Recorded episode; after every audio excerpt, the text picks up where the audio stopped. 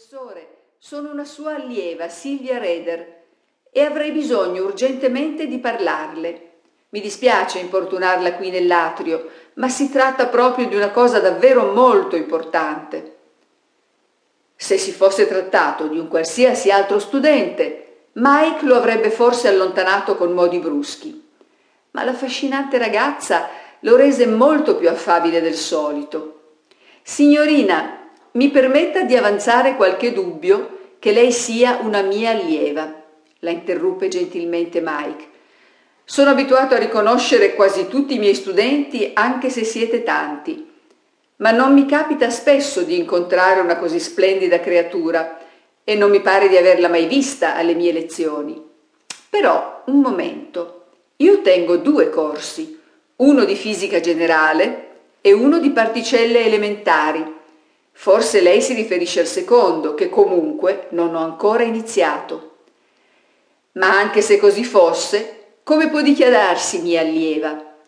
Comunque, continuò, riassumendo un'aria professionale quasi pentito del galante commento, se ha bisogno di parlarmi, venga pure nel mio studio in orario di ricevimento, giovedì tra le 10 e le 11.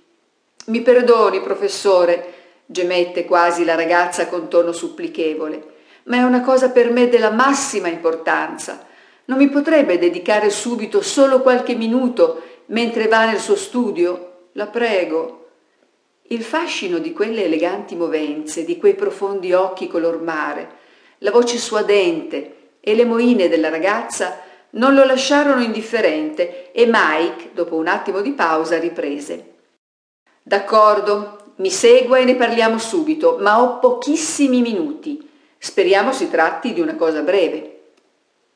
Attraversarono insieme l'atrio, percorrendo il vialetto nel giardino del settore didattico, dove avevano sede gli edifici destinati alle aule, e raggiunsero in breve lo studio di Mike. Qui il professore le fece strada fino alla scrivania vi accostò una sedia e la invitò a sedersi. La prego, si accomodi e mi dica di che cosa si tratta. Farò tutto il possibile per aiutarla. Era insolito che Mike trattasse gli studenti con tanta gentilezza.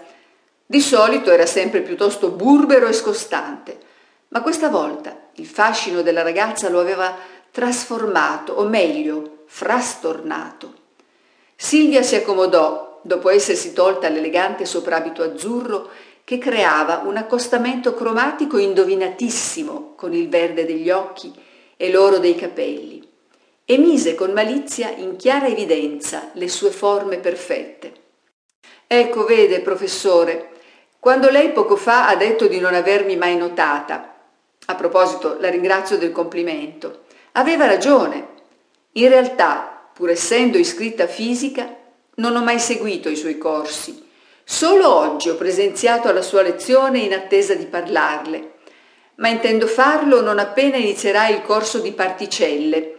Quello che le voglio chiedere è se mi può assegnare una tesi di laurea sull'antimateria, perché finora ho già iniziato tre tesi diverse e le ho sempre cambiate perché non mi piaceva l'argomento assegnatomi dai suoi colleghi.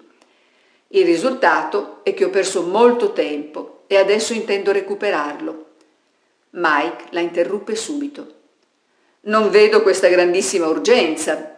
Lei avanzi regolare domanda di assegnazione di tesi all'apposita commissione, indicando più argomenti e in base alle disponibilità dei docenti le verrà assegnato quasi certamente uno degli argomenti proposti. Non è cosa che possa decidere solo io. Silvia continuò. Forse mi prenderà per matta, ma il fatto è che a me piace moltissimo la fisica moderna, in particolare quella nucleare, e oggi per la prima volta ho capito che forse ho trovato quello che cercavo. Ho assistito alla sua lezione e devo dire che pur essendo un corso di primo anno del quale ho già sostenuto l'esame e di cui ricordo poco o niente, per la prima volta in vita mia ne ho capito qualcosa. Ed è per questo che ho pensato di rivolgermi a lei. Ma il mio problema non è solo l'argomento di tesi con un docente valido come ritengo sia lei. Quanto